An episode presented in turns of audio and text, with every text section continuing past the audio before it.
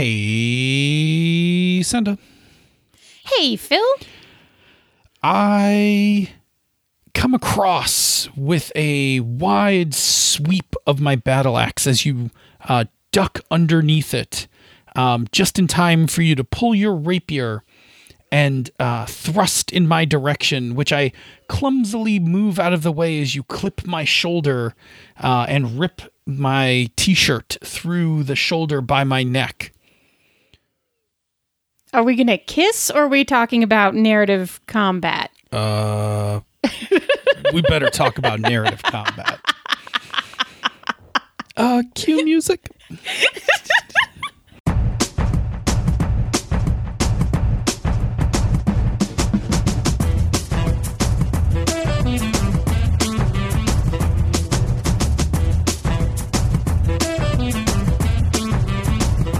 And welcome to another fine episode of Pandas Talking Games. I am your host, Phil. And I am your other host, Senda, who didn't have to come up with a thing, but thought she was going to for a second there. You don't know which way it's going to go. I don't know which way it's going to go. Almost went there. I'll be honest, I don't even know until we actually do it. Until you open your mouth. I don't script that part. Like, I just make it up on the fly. I know. Anyway, welcome. I'm really aware of that. Welcome to episode 241 with our very racy opening. Oops. We don't script that either, just to be clear. We don't script any of this, right? Like, we have some notes for the next part of this. But actually, our opening ties into our question for the evening, as it often does. Tell us about who has a question. Where did it come from? And what is that question? Oh, so many things to remember. So this question is from Joe Parlata on the Slack room, one of our Patreon backers. Thank you so much, Joe. And Joe asked, or specifically said on the Slack, I think I need an episode of MMP or Pandas to teach me how to make narrative combat a la Dungeon World function. I have tried so many times and it always feels bad. Yeah. So aww. Yeah. So we never want anyone to feel bad doing something in a game. So we're going to share some insights on narrative combat. Now, I'll tell you, narrative combat doesn't have the easiest of definitions. So we are going to start with a couple definitions and kind of build up some vocabulary for this.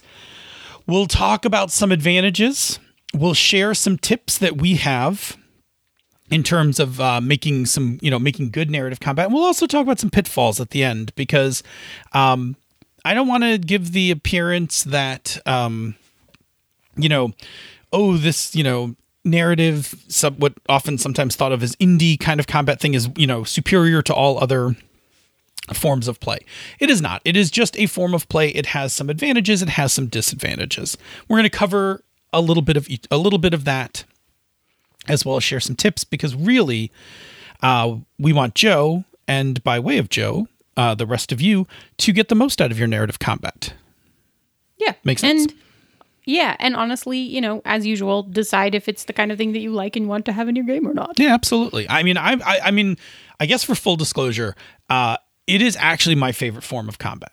It is mine too. I feel like we have to be straight up with that. Like, because of the style of game that I tend to play most frequently, It is the style of combat that I most frequently engage with. But I don't want people to despair, because years ago, when I was playing Iron Heroes and Savage Worlds and 3.5 and all of that, I very much played full tactical combat with battle mats and minis, and I still have a drawer full of minis that are specifically my characters. Yeah. So you've done it as well. So yes.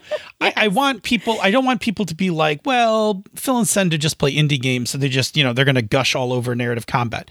Not true. We are going to talk about narrative combat because that's what Joe's asking for. But know that we have both played both styles. I will say that right now, where I am in my gaming, just like I said a few minutes ago, right now, narrative combat is my jam. Yeah.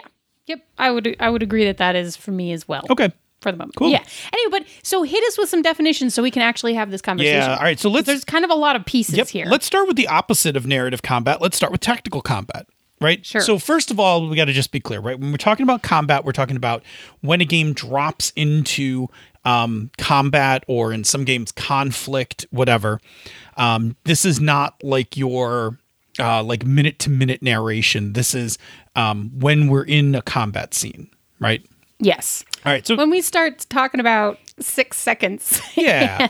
Well, perfect, right? So tactical combat. Right, tactical. Tactical combat is a case where when you're running combat, you have various table aids, right? Like battle mats with 5-foot squares, and you have minis, and you might have some additional like props, like you might have fireball templates, or you know, those kinds of things. And the idea is that as you are playing combat, movement, like positioning and movement, is incredibly important where you are on the tactical grid. And I think you might remember this from your days of playing Pathfinder and D&D and stuff. Things like calculating like where to put the fireball so that the radius of the fireball doesn't hit your party, but gets as many of the bad guys as possible, right? Like, you know, or am I close enough to reach that person so I can do healing on them, before they die? Well, as a rogue player, it was always about, and this isn't how it works anymore, right? Flanking. But for me, it was all about the flanking, and I am like the queen of the flanking. Yes. And how do you calculate if you are flanking a creature that takes up more than one square? Oh, I remember these rules, right? Got to be able to draw a line between. Got to be able to draw a line to the center of the creature. Yep. Right. So in tactical combat, each turn, right, we move on the grid. What we can and can't hit is determined by its precise positioning on the battle mat. Okay, that is tactical combat. A totally valid way to run combats. Like I said, I have run so many of them in my time. So many. Okay. Yes. Narrative combat is the opposite of that. It is having a combat where we don't have any table aids, and that the combat is taking place in the shared narrative space of our discussion of the game. Right? Yes. This is sometimes known as the theater of the mind, right? Sometimes the people will refer to this. I think us old timers will call. Yeah, this. I think it is a little bit of an old timer. Yeah. Way to theater of the mind. Yeah. For me, actually, it is the way I actually came up in D&D. I didn't actually start with minis. I actually started theater of the mind. Then by 3rd edition, went to maps and minis, and then went back to theater of the mind again. But in theater of the mind, our space is just the shared narrative space. That is, I say, if I was the GM, I would say like what the room looks like and approximately where everyone is. And maybe I would use something like a quick, dirty drawing to kind of show you, like just to like a sketch, anything just so to help you have an idea of the shape of the room and the major features, right? In it, right? Just to set the what it looks like. And then everybody would take their turns and just describe what they're doing. And we would just continue to play in that shared narrative space without any props. Okay. That's probably... So I did some Googling on this right before the show. And so when I Googled narrative combat in the D&D world, that's all it's talking about, right? Is whether you're playing in your shared narrative space or you have stuff at the table. Right. But indie players have like a little bit more of a definition about narrative combat, because it takes into account another term, which we need to define, which is called fictional positioning. And fictional positioning is when something that you narrate has... that something you narrate affects the mechanics of the of the game, right? So that a good example of this would be like fictional positioning. Like, let's say I'm going to do a non-combat one, but I think this will make the point. I am locked in a room, and I want to punch my way through the door. Okay, now if the door is made of like flimsy wood, sure, then I could make my rolls, do damage to the door, eventually break down the door, right? Depending on the game system, right? Maybe my punches do 1d4 damage, and the door absorbs 2 points of damage, but can only take 7-8 points of damage before it collapses, whatever.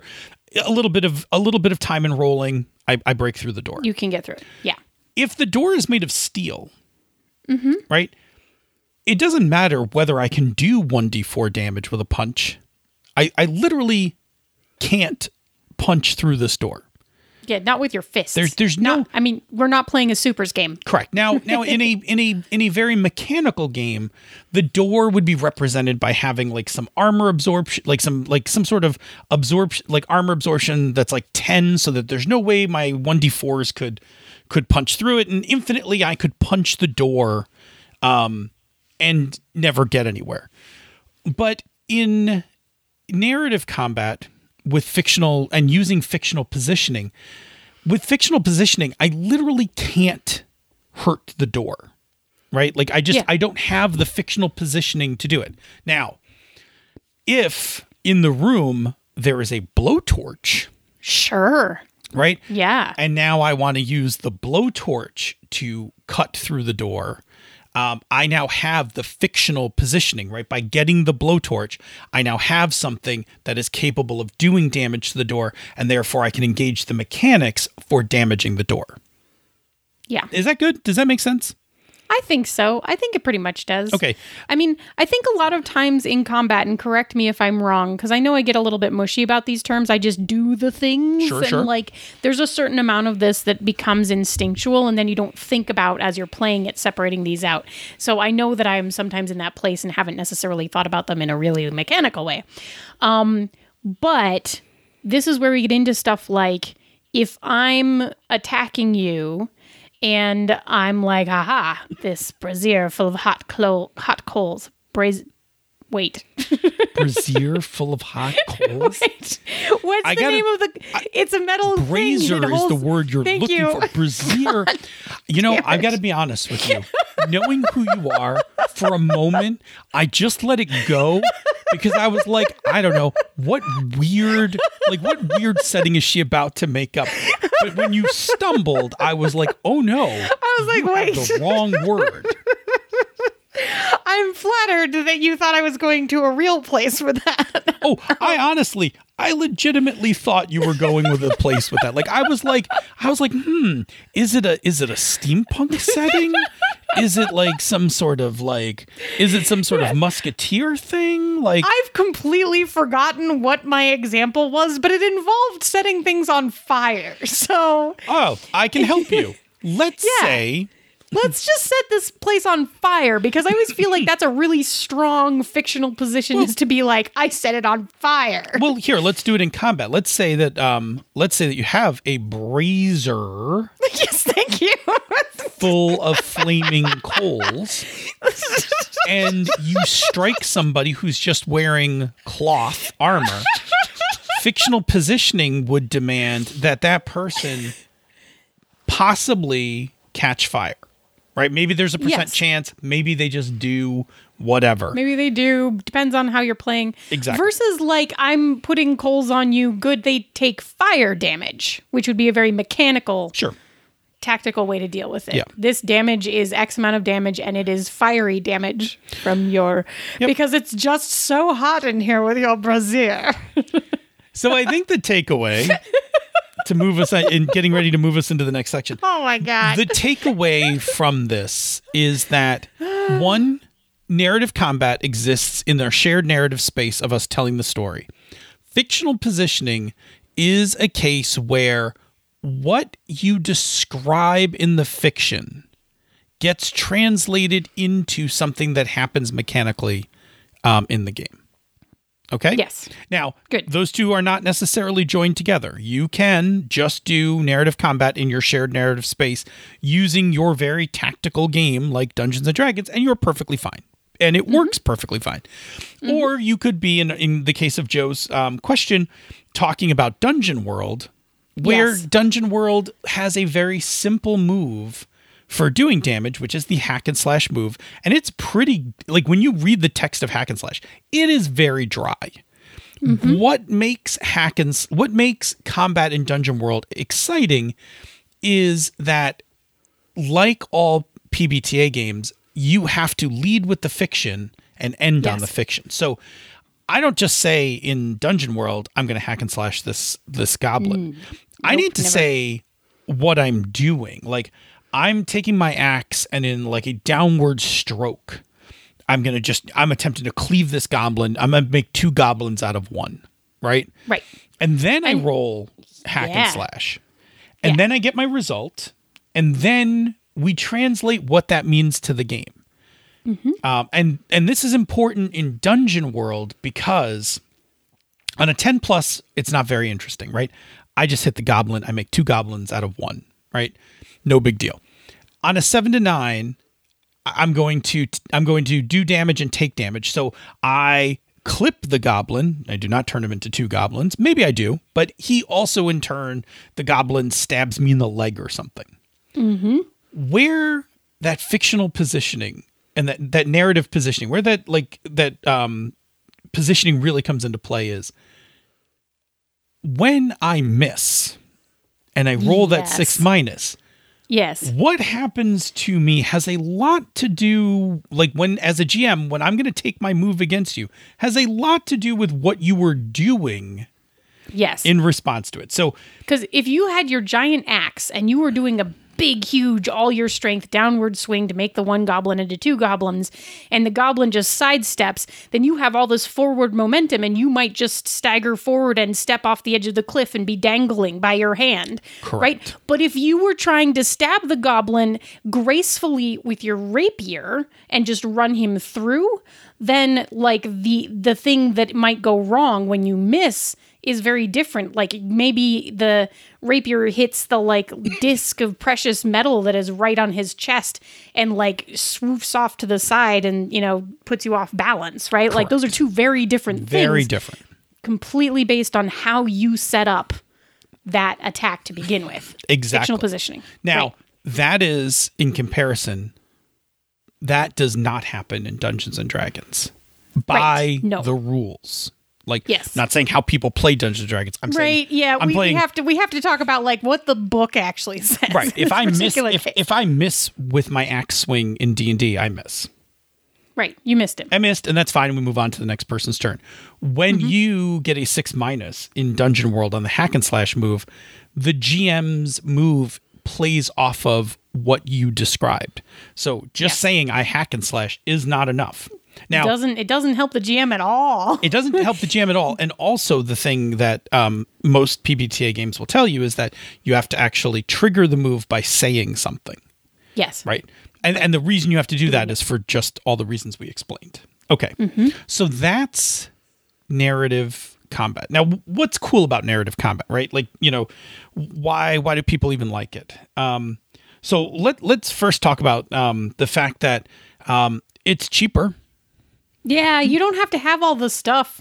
You don't have to have, you know, the battle maps and the minis and like, or tokens to, you know, however you represented your monsters. For me, there were always a lot of monsters who were shaped like dice because that's what I had available. Oh, but sometimes I had the actual monsters. My monsters were forever dice. Like, yeah.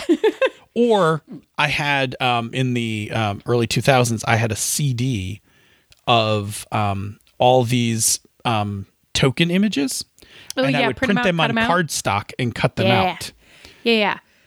So you gotta have all of those. You have to have then to do the combat. If you do it tactically, you have to have whatever bits you require to make you have fun doing that.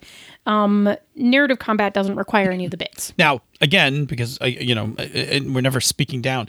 If part of your love of D&D is buying minis and setting up like cool dungeon like on your table, on narrative combat's the thing. It's not the thing. Not the thing to worry about here. Yeah. And to be honest, like the reason I still have all my minis of all of my characters is it was a mini for a specific character who was specifically picked out, and then I specifically painted to look like that character. Like, you know, I mean, I really had fun doing it. I'm never getting rid of them. I have a few of those. I suck at painting. I had friends paint them for me, but I have a few characters like that, yes, same thing. Right. Keep forever. Yeah. Keepsakes. All right. So anyway, good. One, you don't have to buy it. You don't have to buy or have that stuff. Two, I will say in conjunction with that, for conventions and things like that, you travel pretty light with narrative combat. Yeah. Like I have a pretty small GM kit that, because the games I play have narrative combat, at most I need like a little bit of something to draw, the room on to set the stage. But after that, it's no problem. So one, my pack is lighter.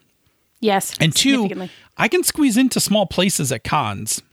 Yep. Like small tables and things like that and have no problem playing. Yeah. Whereas like your Savage Worlds guys are like, trying to chain a couple tables together and like building sets and with lighting and smoke machines. And don't get me wrong. I love you, Savages. It's pretty incredible, but I love you, Savages. But there's there is like a suitcase with wheels on it that usually travels if you're going to accomplish that sort of thing. Which I just don't. Yeah, I'm like, we have a history of finding a tiny table somewhere in the lobby with enough chairs around it, and it's just enough space to like roll some dice, basically, and just rock on. Yeah. So it is an advantage. Another advantage, and this one's tough because this will depend on players. Yes. Immersion is sometimes better when you do it with narrative combat, because when you do narrative combat, you just stay in that kind of space where you're visualizing what the battlefield looks like, what your character's doing, etc. When you're doing tactical combat and everything's on the table, as much as you are in your character, you also then have to like count squares. Mm-hmm. Right. If you're the wizard, you're not even just counting, your movement. You're like, many squares. Right. You're counting out your, radii and all of that stuff. And that is actually pulling you into a different level of the game. That's pulling you into kind of the game level, which is like the parts about the rules, the game and things like that. And so if deep immersion is your thing, and there are people out there who love deep immersion, then, that's where like you can disrupt it by what we can say is you will spend less time at the game level, although still probably some time, because most many systems still have some sort of randomizer and combat that you have to engage with at the game level, right? Oh yeah. So it's not a question of if you will engage the game level, but it is a question of how long you will spend there. Or how much jumping back and forth you got to do. Yeah, how much flippy back and forth, right? Yep. So that's a thing. And that ties hand in hand with, and it depends on, again, like what is the joy that you take from games. For me, I have a lot of, I really take pleasure in visual storytelling and the kind of imagery that we can get at the table. And combat is one of those times when you can get a lot of that imagery, because it tends to be very dramatic when you think about like really high drama scenes from a lot of the things that we tend to take inspiration from. Like if you think about, Luke Skywalker clinging to the bottom of the Cloud City, right? Like, that's the kind of stuff that could happen in combat narratively and that I might be describing. And it just sends a little frisson of joy up my spine to be able to have those moments in deep description. I would challenge you to say that it would be tough to, I think, be as excited about the battle, the fencing duel between Inigo Montoya and Wesley, as a tactical combat with a battle mat where you're just like, okay, I'm going to move 15 feet back. Right. And then I'm going to use Tybalt because that cancels out Capifera. Okay. Right. as opposed to the narrative version of that. Because again, many of us are accustomed to seeing it on film, but it actually was a narrative because it was a book. Yes. It was narrative, and film translates narrative for us visually. Exactly. So the cues that we get from films and that sort of media that we can consume translate really nicely to narrative, right? Exactly. So that's a thing. So again, that's another advantage, is that like if you love a bit more description, a bit more visualization to your cinematic. Exactly. A cinematic. See, I was trying to avoid the word cinematic only because cinematic sometimes is like over the top, and that's going to depend on your game system. It does depend on your game system. It also depends on who you play with. If you're playing with me, it's going to be cinematic. Correct. And I always lean towards that as well, but that's a personal preference. It is a personal preference. It's a personal preference, fair. And I also play games that support that. But if you like combat scenes, if you like the description, the feel of them, narrative combat has just more narration. Yeah. Like, that's it right there. It has more narration. And then once you plug in your styles. Yes. Right. Then you can get into, like, if I want to do, like, when I do Action Movie World, when I run that game, like, there's lots of explosions. Oh, I ham it up. My narrative combat is like really hammed up because that's the genre, that's the setting. Like, we get like really into talking about cars rolling over and explosions. Yeah, exactly. And that's and again, that's not going to quite come across the same in tactical combat as it will in narrative. Okay. Yes. So cool.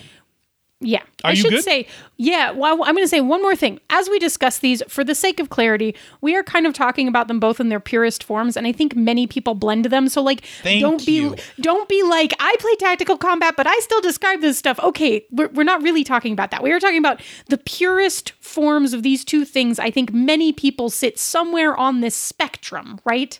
Fantastic. Let me tell you that. Before, where I was just totally not with you with the flaming coals in the brazier. I actually was thinking, and I was like, I was going to hold off saying anything about it. Sure. But because you said it, you are 100% correct. I have played plenty of Savage Worlds games where after something cool happens, we all stop and narrate it, and then we go back to pushing minis around on the table. Right, absolutely, and I have played a ton of Savage Worlds in narrative, like true narrative combat also, right? Like, that absolutely happens too. Anyway, so I had to just say that because I feel like there are, hundreds of Twitter accounts screaming out. 100%. Good job. Okay.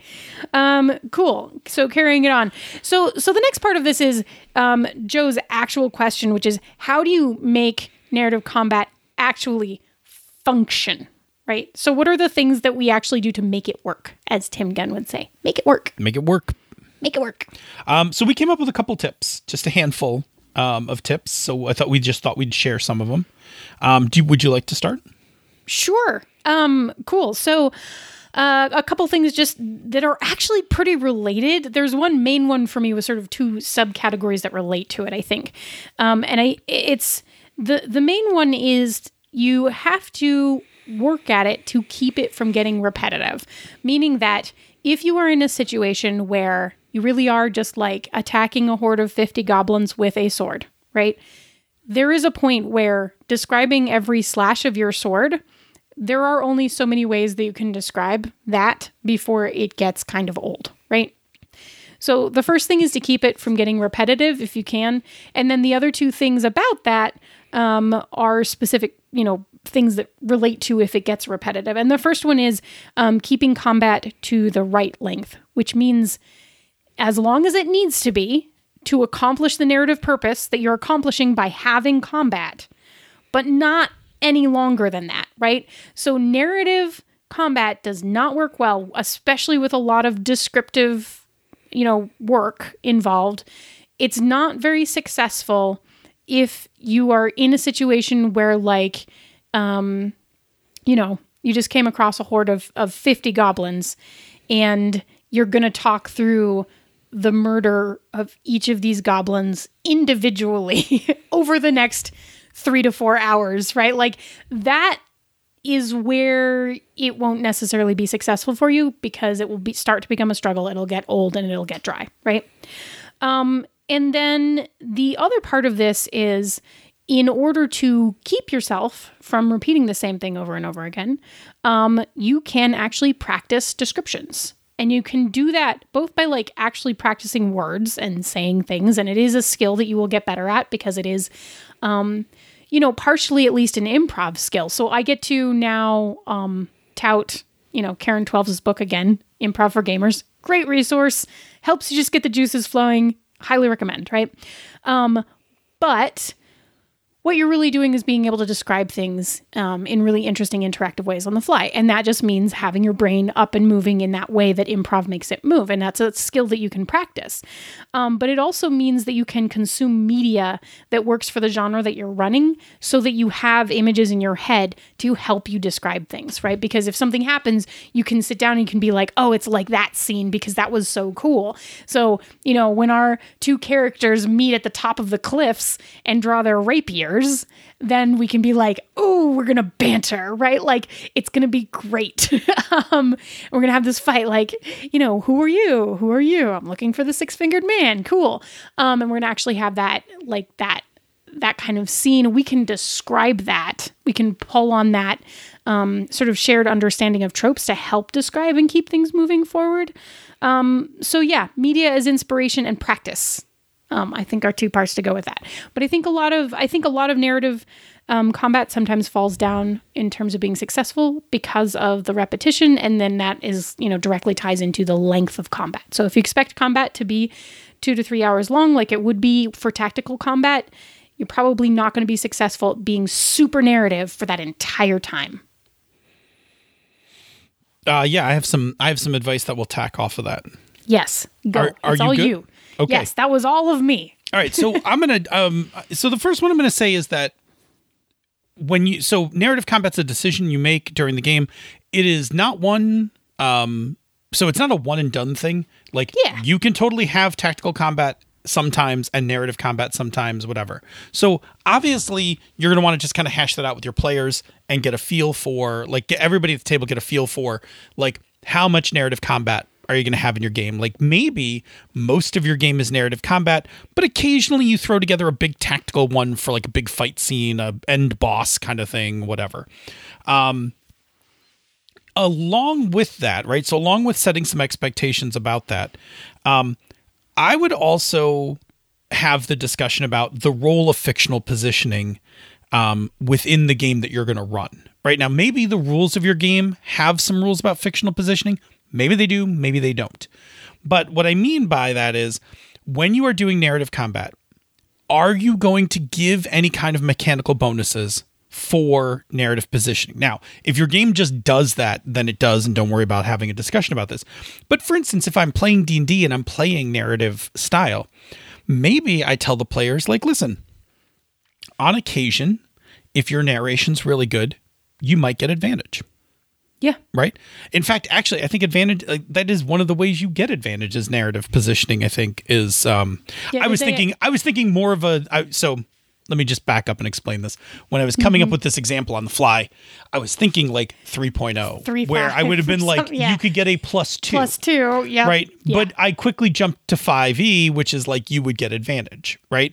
So I can do that. Right. I can say, like, look, if your narration's really good, you can get advantage on an attack roll or whatever. Or here's a Benny. Yeah, maybe, right. Depending on your game, like, whatever it is, might give you, you know, whatever. In Fate, I might lower your difficulty, right? Sure. That kind of thing. So it could be optional. It could be necessary. So if you're playing, like, something like Dungeon World, like, you absolutely have to do, like, fictional positioning, right? I absolutely need you to do that in order to make the game go. Yeah. Or I might just not want to do any of that. Like, the game I'm running, I'm just like, I'm not really engaging in any of that. We're just not playing with a battle mat, right? That's that's a gauge, right? You can turn that up and down. I personally like it when it's optional. Like, if the game doesn't demand it, then I like it when it's optional. Like, I will, like, sometimes say, like, look, if you really describe it or really come up with something, like, I'm going to help that out in the game.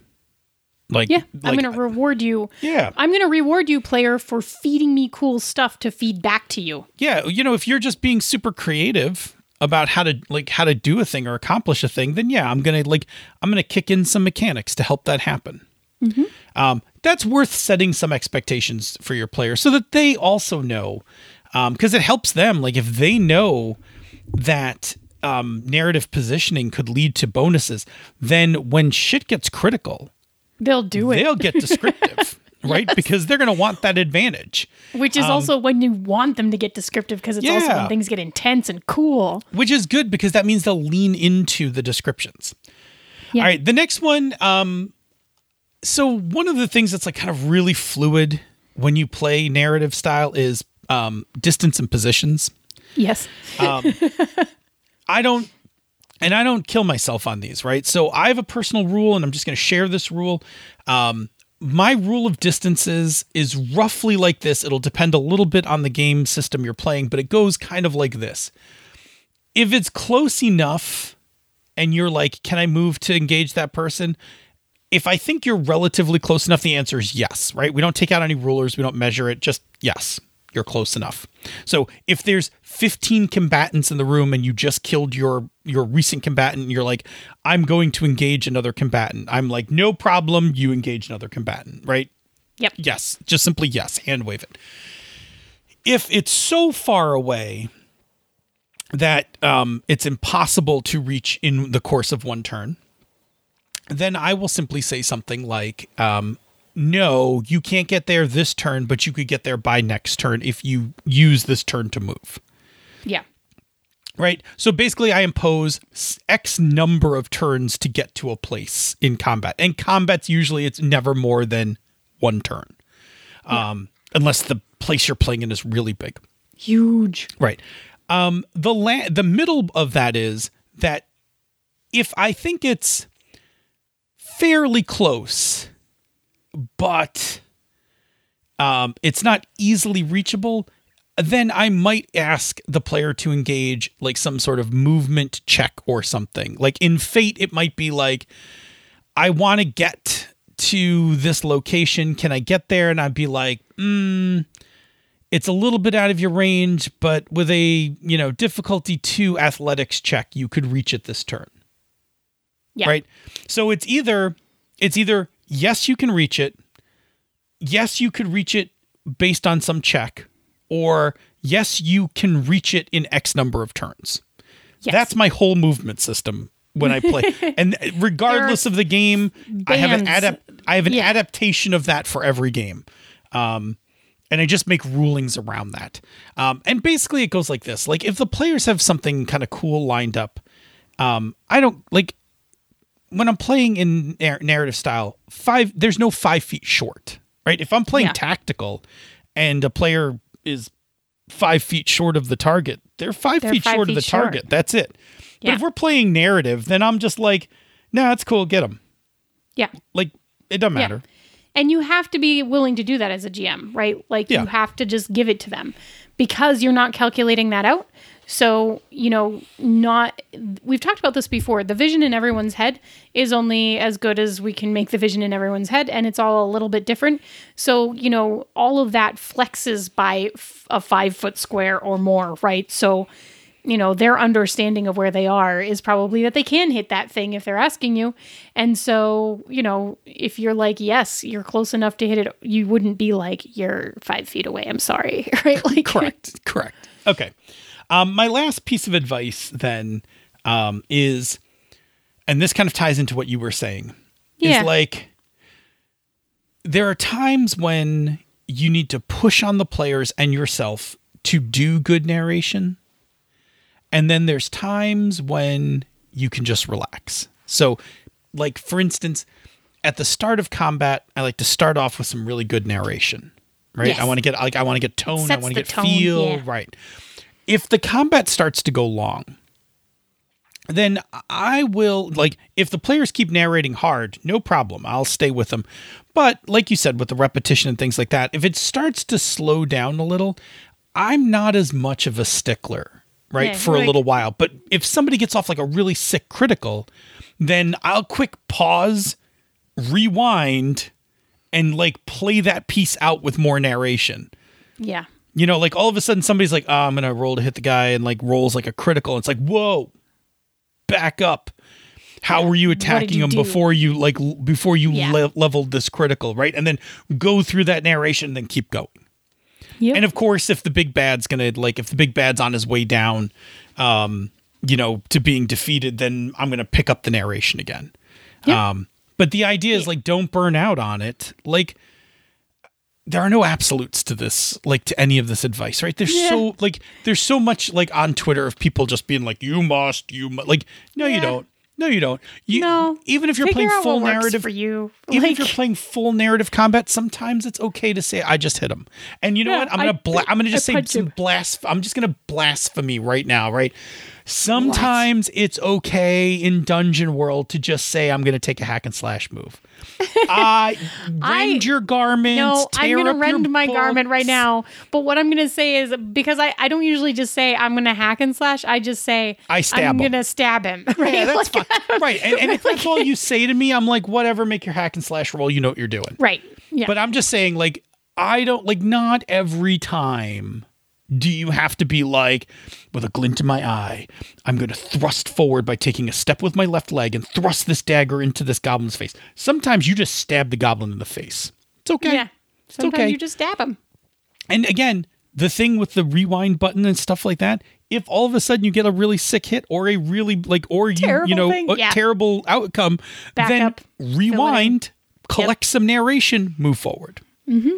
Like, it's fine. Like, it is. It's fine. For God's sakes, people. Like, don't be repetitive. It's fine. It's okay. I can only describe my sword singing through the air with the wind whistling against it so many times and in so many ways. I'll tell you a really quick story before we kick into some of the disadvantages. Okay, it's got to be quick though, because we were going to be fast. I know. We're running tight. We're okay. We're not all is lost. On the thing about being repetitive, Bob used to have this really bad habit in 4E that when a creature became bloodied, that it would like you would like drop to the ground, cough up some blood, right, and then it was like bloody. So you just always knew if the creature became like a little shtick in the game. Like, you know, we'd hit something and we'd be like, "Did it cough up any blood?" Right, like waiting for the bloodied marker. Hit it again. Yeah. Did it cough up blood? Yeah, did it cough up any blood? Because that's important, right? Like, some of our powers are going to go off in a second. But only when it coughs. Yeah. Okay, so anyway. And again, it's tough. Sometimes it's not... Like, sometimes, especially in a longer combat, being repetitive is hard. So, do what you can. Back off the details sometime. Turn it up when you need it. Turn it up. All right, let's talk about pitfalls. Like, this isn't all just roses. Like, yes, you can play at a small table, and yes, you don't have to buy 100 minis and save yourself money. But the whole thing isn't just sunshine here. Here's some of the pitfalls that you get into.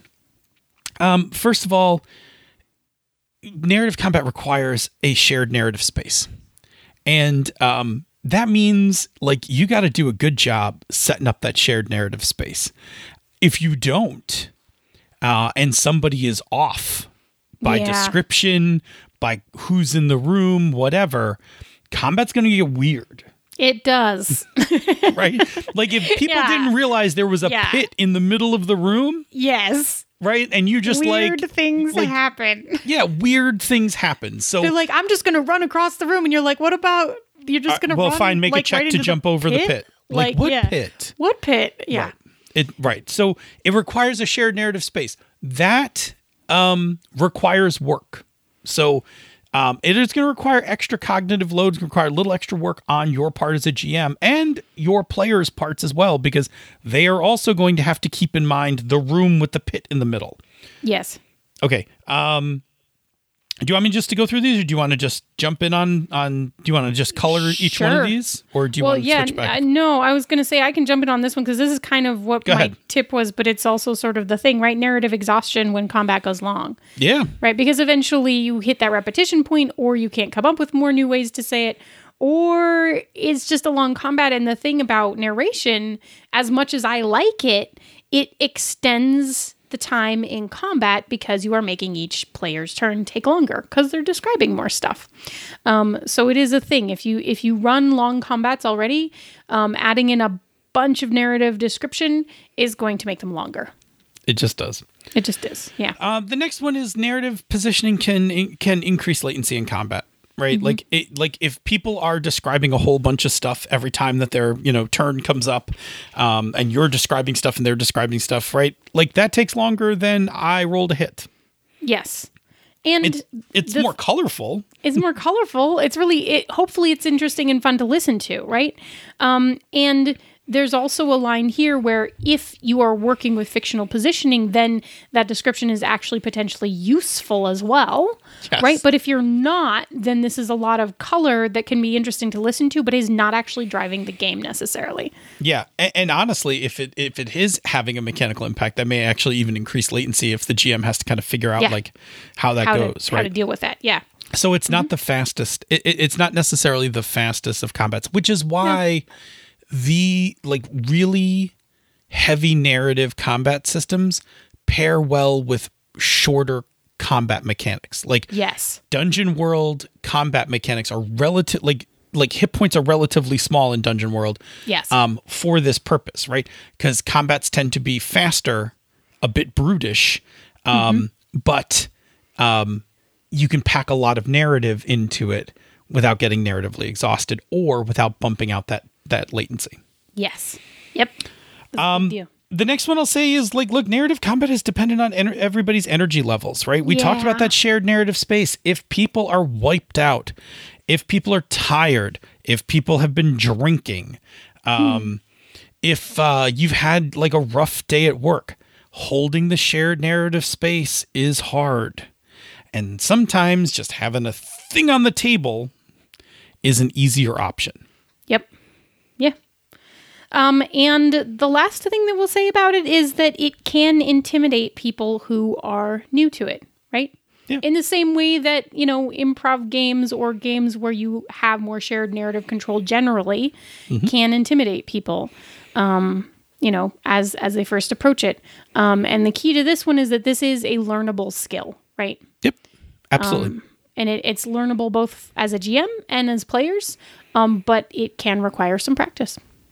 First time you do it, it might not be great, and that's fine. Do it again.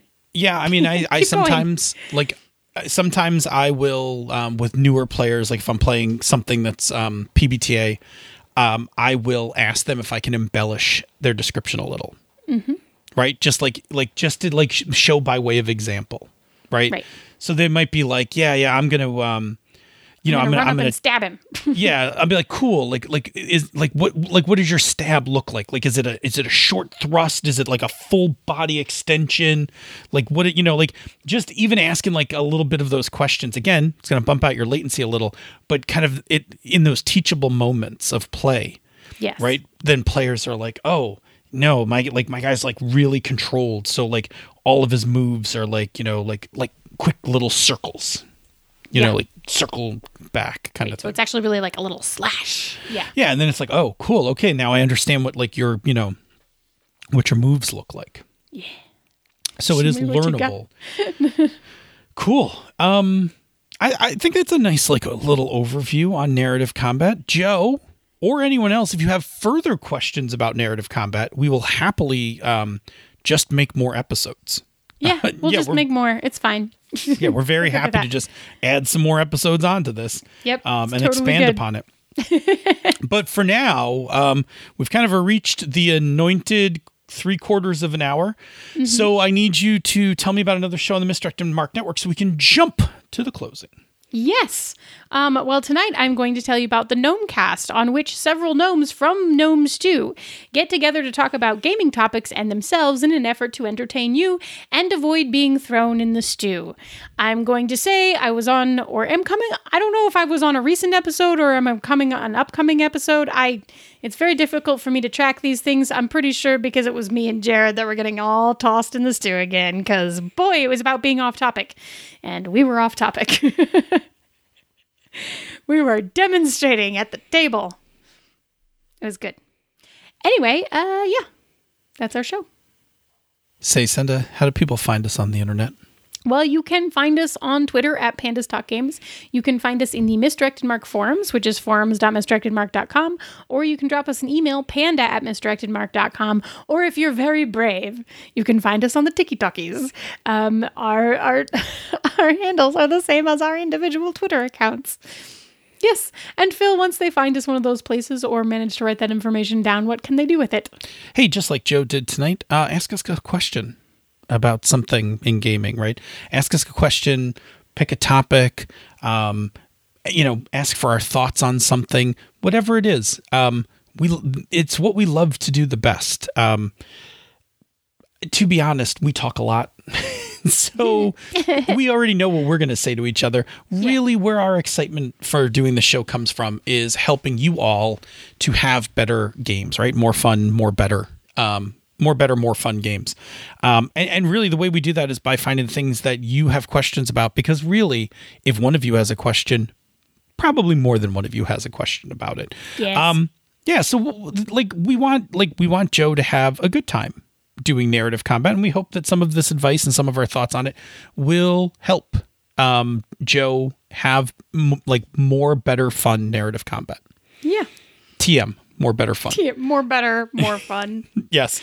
So anyway, do that because that is the thing we love.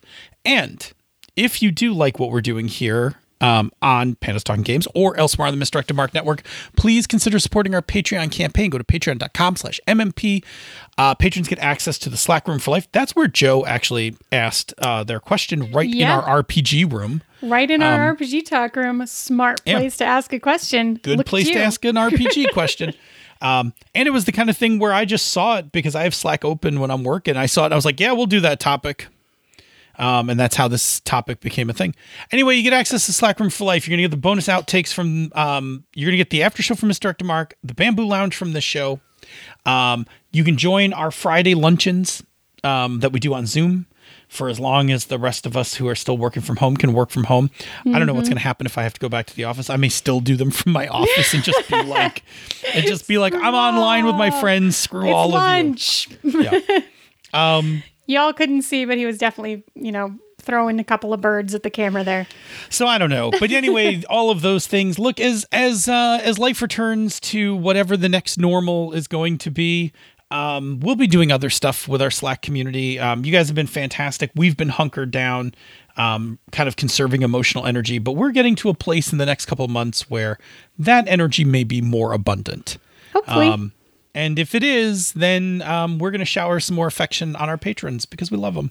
Yeah, actually, there's a thing that dropped last Thursday from one of the gents at Mastering Dungeons, Teas. He has a fantastic thing about cooperative campaign building that actually just dropped to our patrons this last week.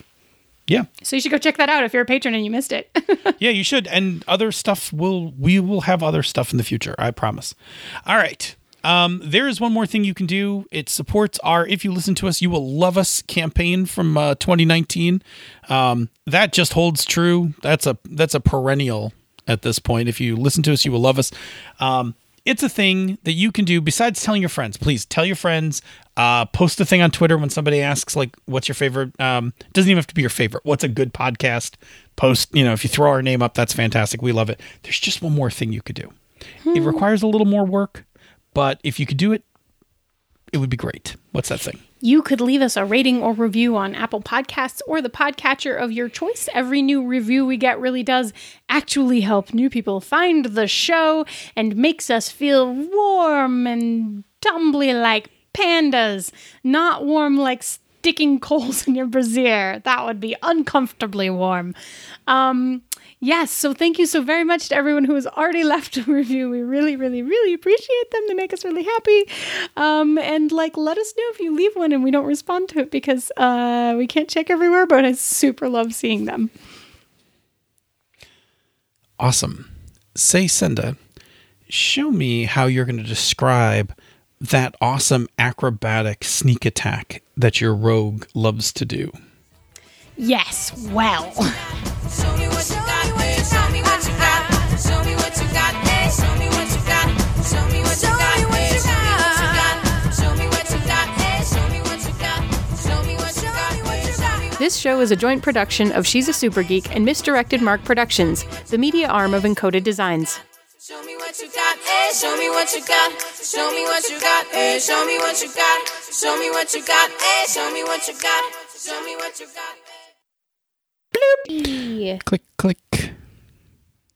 Hey, we're going to do this show so fast tonight. It's not even funny. I don't know if we're doing it so fast. We're doing it so fast. We're going to do it. We're going to do it in a timely manner. Cool. Okay. We don't even have to mess around with this early part because we'll just hit the bamboo lounge at the end. Yes. Okay, you ready? I am ready. Bloop. I have too much thirsty sword, everyone. Boom, boom. Yeah,